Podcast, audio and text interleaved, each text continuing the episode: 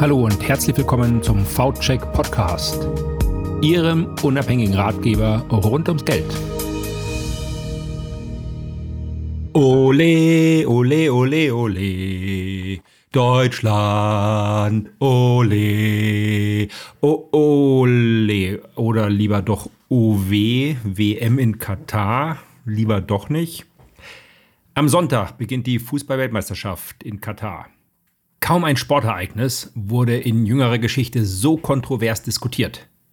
Ob man nun für oder gegen die WM im Winter ist, ob man dafür oder dagegen ist, dass sie in einem autoritären Wüstenstaat stattfindet, ob man die Spiele schaut oder sie boykottiert, das bleibt jedem selbst überlassen. Keine Frage ist aber, dass der Fußball eine Wirtschaftsmacht ist. Das beweist auch diese WM wieder eindrucksvoll. Hunderte Millionen Euro sind vermutlich nicht nur bei der Vergabe der WM geflossen, sondern auch danach. In Sponsorenverträge, Übertragungsrechte, den Bau der Stadien, Merchandising-Artikel und vieles, vieles mehr. Allein in Europa hat der Fußballmarkt geschätzt ein Volumen von 30 Milliarden Euro. Aber wer profitiert noch davon? Haben Anleger und Nicht-Fußballfans auch etwas davon? Das frage ich heute Michael Heimrich von der Starnberger Top Vermögen. Er ist Manager des Aktienfonds Top Sport Global Equity. Hallo, Herr Heinrich. Hallo, Herr Heinzel, guten Tag. Ja, was für ein Wirtschaftsfaktor ist denn der Sport? Kann man das so grob beziffern, grob sagen? Naja gut, also Sport ist natürlich nicht nur eine beliebte Freizeitaktivität, sondern hat eben auch eine erhebliche wirtschaftliche, soziale und natürlich gesundheitliche Bedeutung.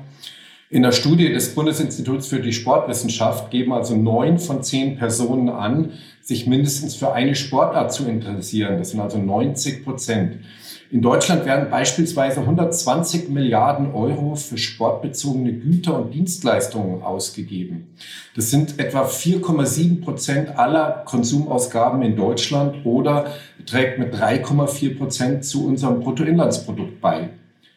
Sport schafft in etwa für 1,3 Millionen Menschen in Deutschland eine Beschäftigung. Äh, das sind also knapp drei Prozent aller Erwerbstätigen. Und zudem gibt es rund 1,7 Millionen ehrenamtliche engagierte Personen in Sportvereinen oder sonstigen.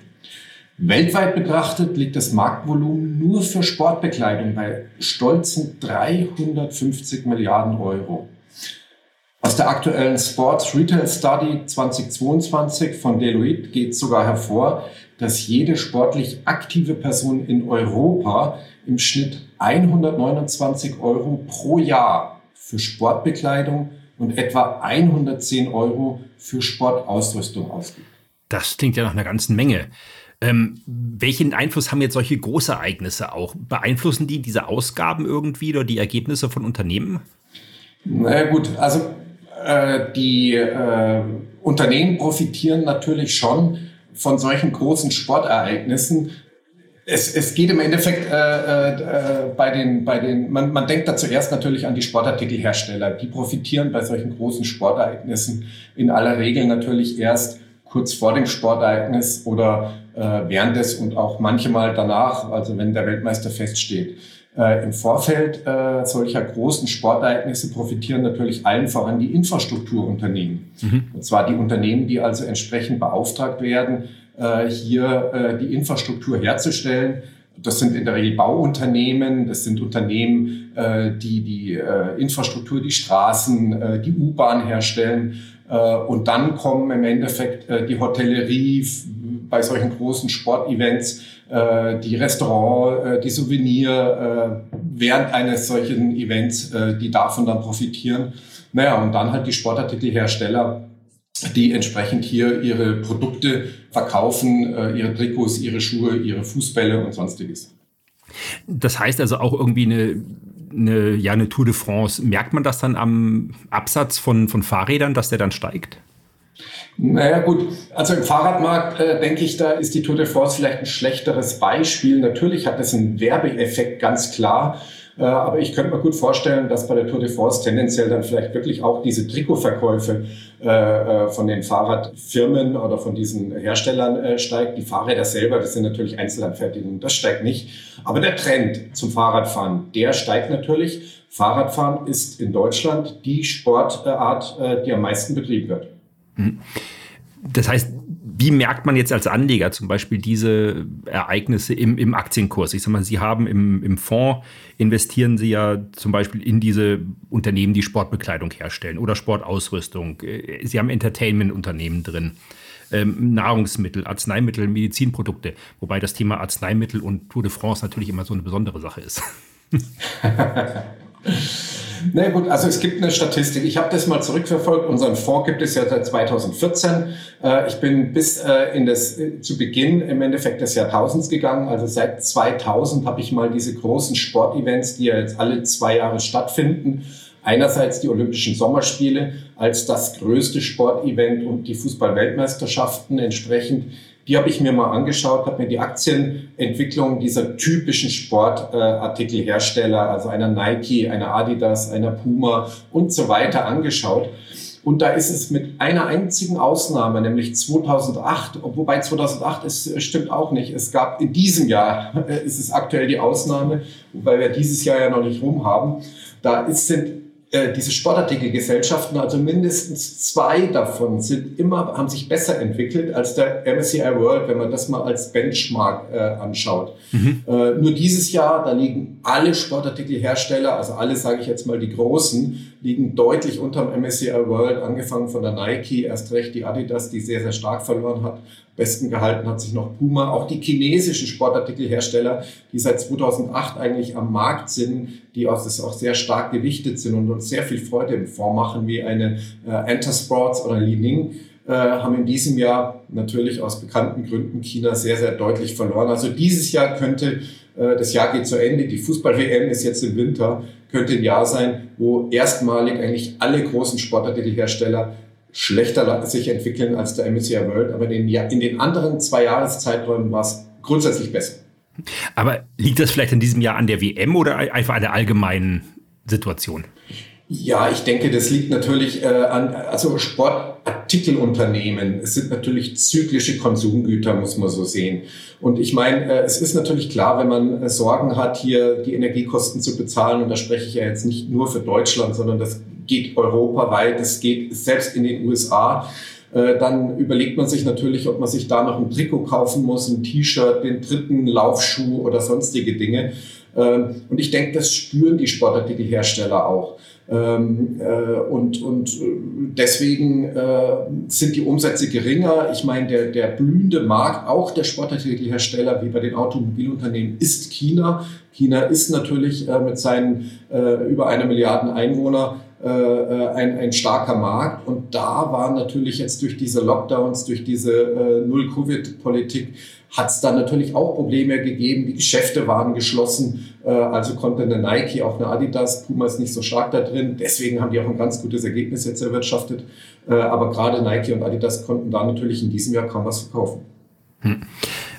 Aber es ist natürlich nicht nur der Fußball, sondern wie gesagt, es gibt ja noch die Olympischen Spiele, es gibt äh, Fahrradrennen, es gibt äh, im Februar regelmäßig den Super Bowl der im äh, American Football, der ja rund eine Milliarde Menschen vor den Bildschirm anlockt und äh, die Werbepreise da regelmäßig astronomische Höhen erreichen. Wie interessant sind wirklich solche Ereignisse für die Unternehmen? Muss man da dabei sein? Na gut, ja, also äh, es zeigt sich, der Super Bowl ist so, so ein schönes Beispiel. Beim Super Bowl ist, äh, kostet zum Beispiel ein 30 Sekunden Werbespot 6,5 Millionen Dollar. 30 Sekunden Werbespot während dieses TV-Ereignisses, äh, verrückte Zahlen. Ähm, äh, die ähm, Sponsoren, nenne ich es jetzt mal, äh, die partizipieren natürlich von diesen Großevents äh, schon. Einerseits direkt von dem, ich sage jetzt mal, äh, Verband, auf der einen Seite jetzt aktuell die FIFA natürlich, äh, mit den Sponsoren, wie zum Beispiel eine äh, Anhäuser Busch, Inbe äh, AB InBev, wie eine Adidas, wie eine Hyundai. Das sind jetzt so drei Beispiele, äh, Adidas, die ganzen Volunteers, die sind mit Adidas Trikots, mit Adidas Artikeln ausgestattet, wenn die da rumlaufen. Selbst Infantino habe ich neulich im Fernsehen gesehen mit so einer Adidas äh, Trainingsanzug. Hm. Also das ist ein Sponsor. AB InBev, äh, auch wenn es in Katar jetzt dann doch kein alkoholhaltiges Bier geben soll, aber wir können uns erinnern, 2006 in Deutschland äh, war AB InBev für immer äh, auch der, der Budweiser, der Sponsor. Äh, Gab es also nur Budweiser zu trinken äh, äh, bei den Fußball-Weltmeisterschaften. Und Hyundai, jeder weiß es, die Mannschaftsbusse sind nur Hyundai Kia, hm. äh, fahren die rum und so weiter. Auch bei den Olympischen Spielen eine Coca-Cola, also alkoholfreie Getränke. Coca-Cola ist ein großer Sponsor, langjähriger Sponsor der FIFA. Gibt es dann halt Fanta, Cola und die ganzen Produkte der Firma Coca-Cola. Also die partizipieren schon davon. Budweiser hat zum Beispiel äh, damals den Umsatz um 3,7 Prozent oder den Aus, nicht den Umsatz, den Ausschuss um mhm. 3,7 Prozent gesteigert. Adidas erwartet hier 400 ähm, Millionen mehr Umsatz durch die Weltmeisterschaft. Ob sie es erreichen, muss man sehen, aber das ist zumindest die Prognose.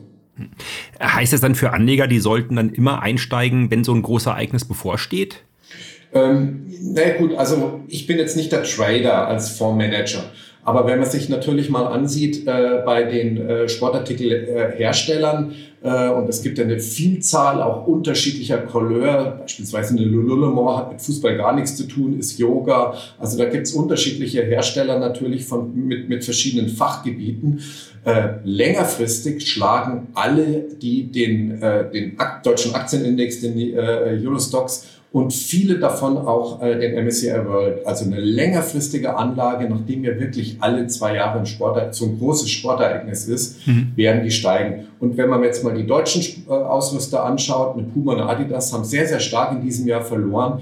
Wir haben äh, jetzt die am Sonntag beginnende äh, Fußball-Weltmeisterschaft in Katar. Wir haben in zwei Jahren die Europameisterschaft hier bei uns in Deutschland.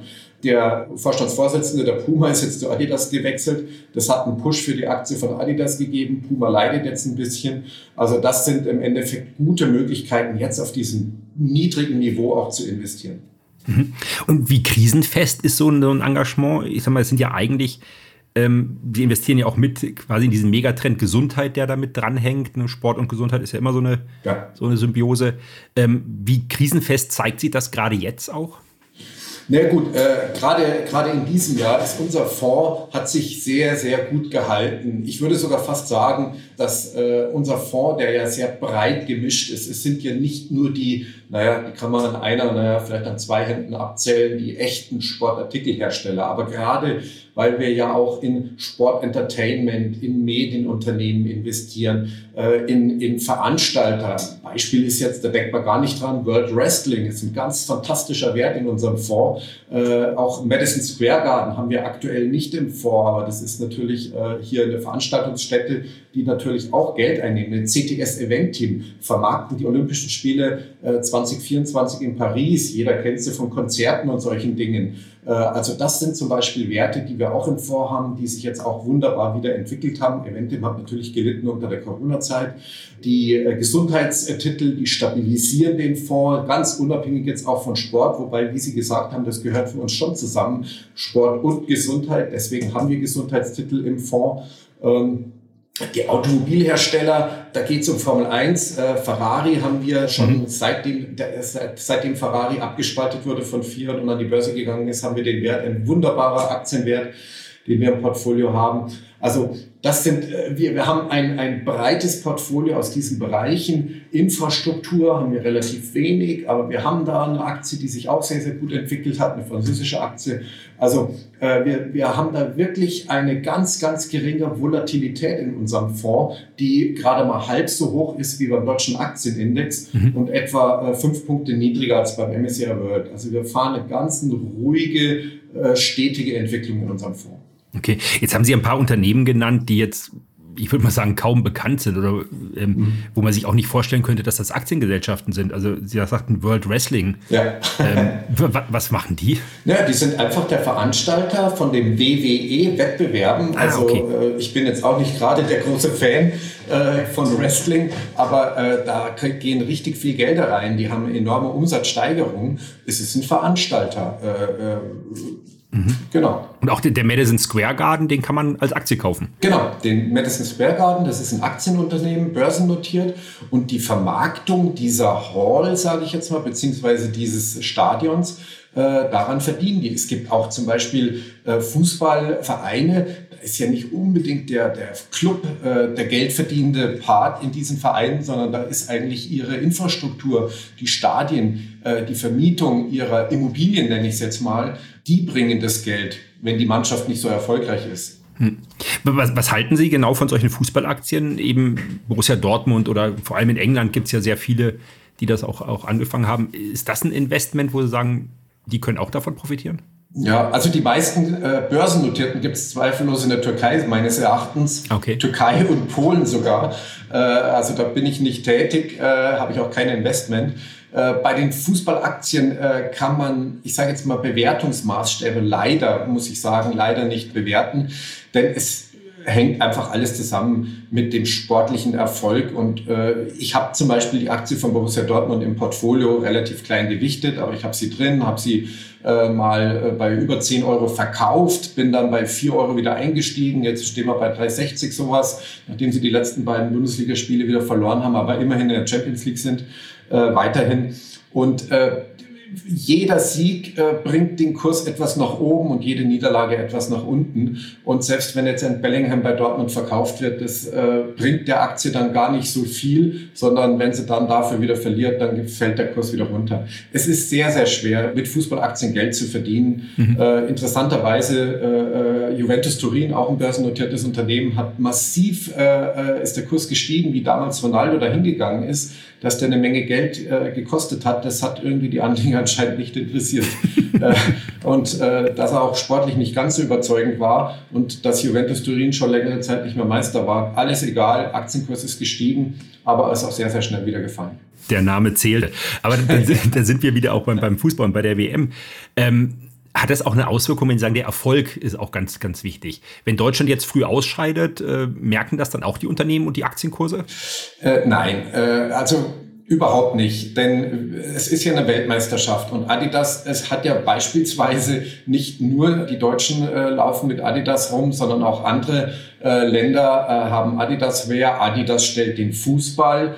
Adidas hat, stellt natürlich Fußballschuhe her. Die Firma mit den meisten äh, Teilnehmern ist Nike, äh, was die WM angeht. Also nein, das wird nichts ausmachen. Klar, Adidas ist eine deutsche Marke, Puma ist eine deutsche Marke. Adidas und Puma haben gleich viele Teams, statten die aus mit Trikots. Aber äh, das würde jetzt hier nicht unbedingt so viel ausmachen, denn dann kaufen die halt, ich sage jetzt mal, vielleicht die äh, Belgier kaufen dann halt die Trikots oder die Italiener sind nicht dabei.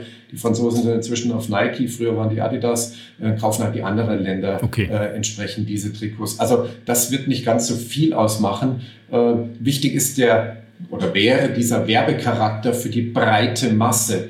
Denn äh, ein Kicker, der jetzt hier, äh, jetzt haben wir eh Winterpause, aber der im Frühling vielleicht das Kicken wieder anfängt, der sagt da, ach Mensch, ich kaufe mir jetzt doch die Fußballschuhe, die der so und so getragen hat, von Adidas, von Nike, von Puma, was weiß ich, mhm. Haaland zum Beispiel, mhm. äh, der zwar nicht dabei ist, weil er Norweger ist, aber äh, da werden halt vielleicht dann irgendwelche Fußballschuhe von dem gekauft oder wenn der weiß jetzt nicht, der Füllkrug so weiterkickt wie zuletzt, dann werden vielleicht äh, von Werder Bremen wieder Trikots gekauft. Ich weiß es nicht.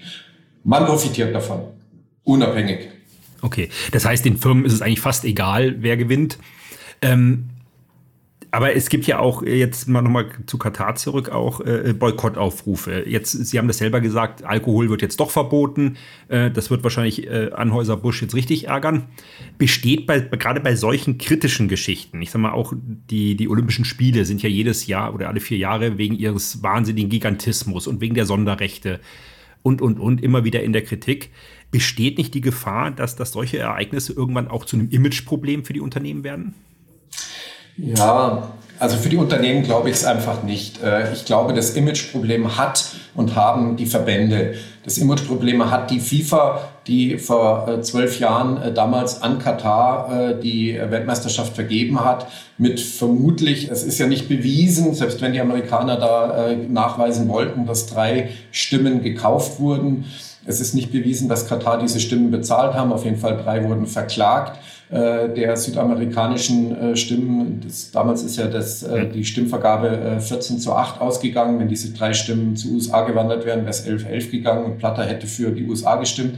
Also die Verbände haben das Problem. Und seit der Vergabe damals hat die FIFA ja gelitten. Der Platter ist gegangen, Platini, sein designierter Nachfolger, konnte nicht das Amt übernehmen. Infantino steht äh, massiv in der Kritik.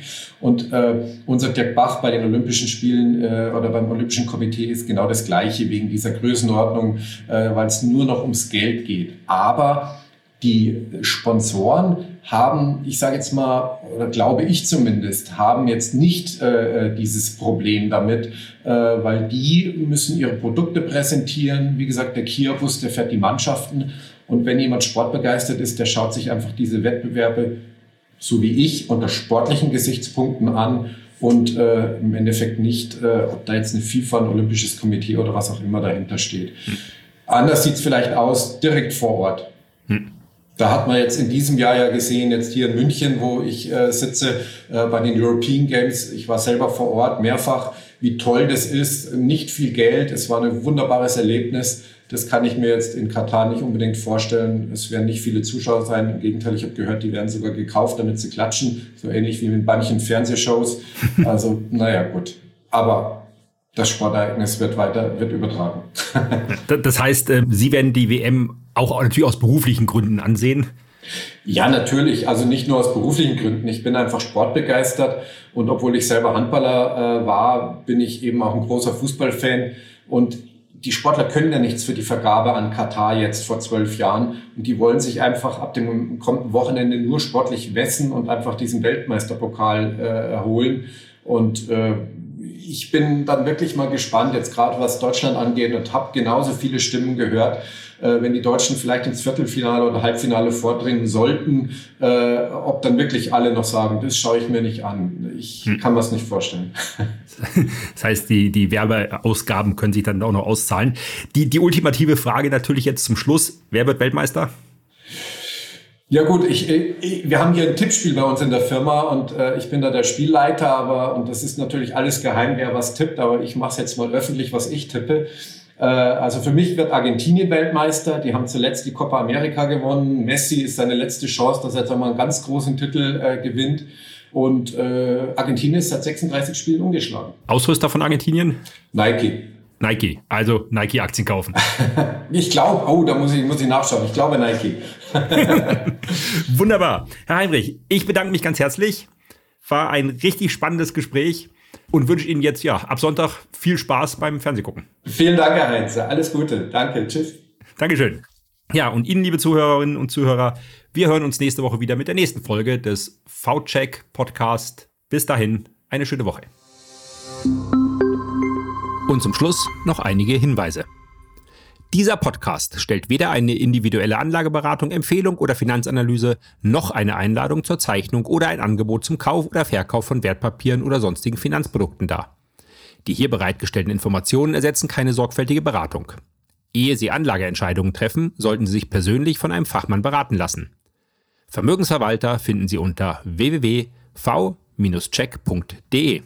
Weder der Moderator noch die Gesprächspartner im Podcast noch die V-Bank AG haften für etwaige Verluste, die aufgrund der Umsetzung der Gedanken oder Ideen aus diesem Podcast entstehen. Weitere Hinweise finden Sie unter www.v-check.de.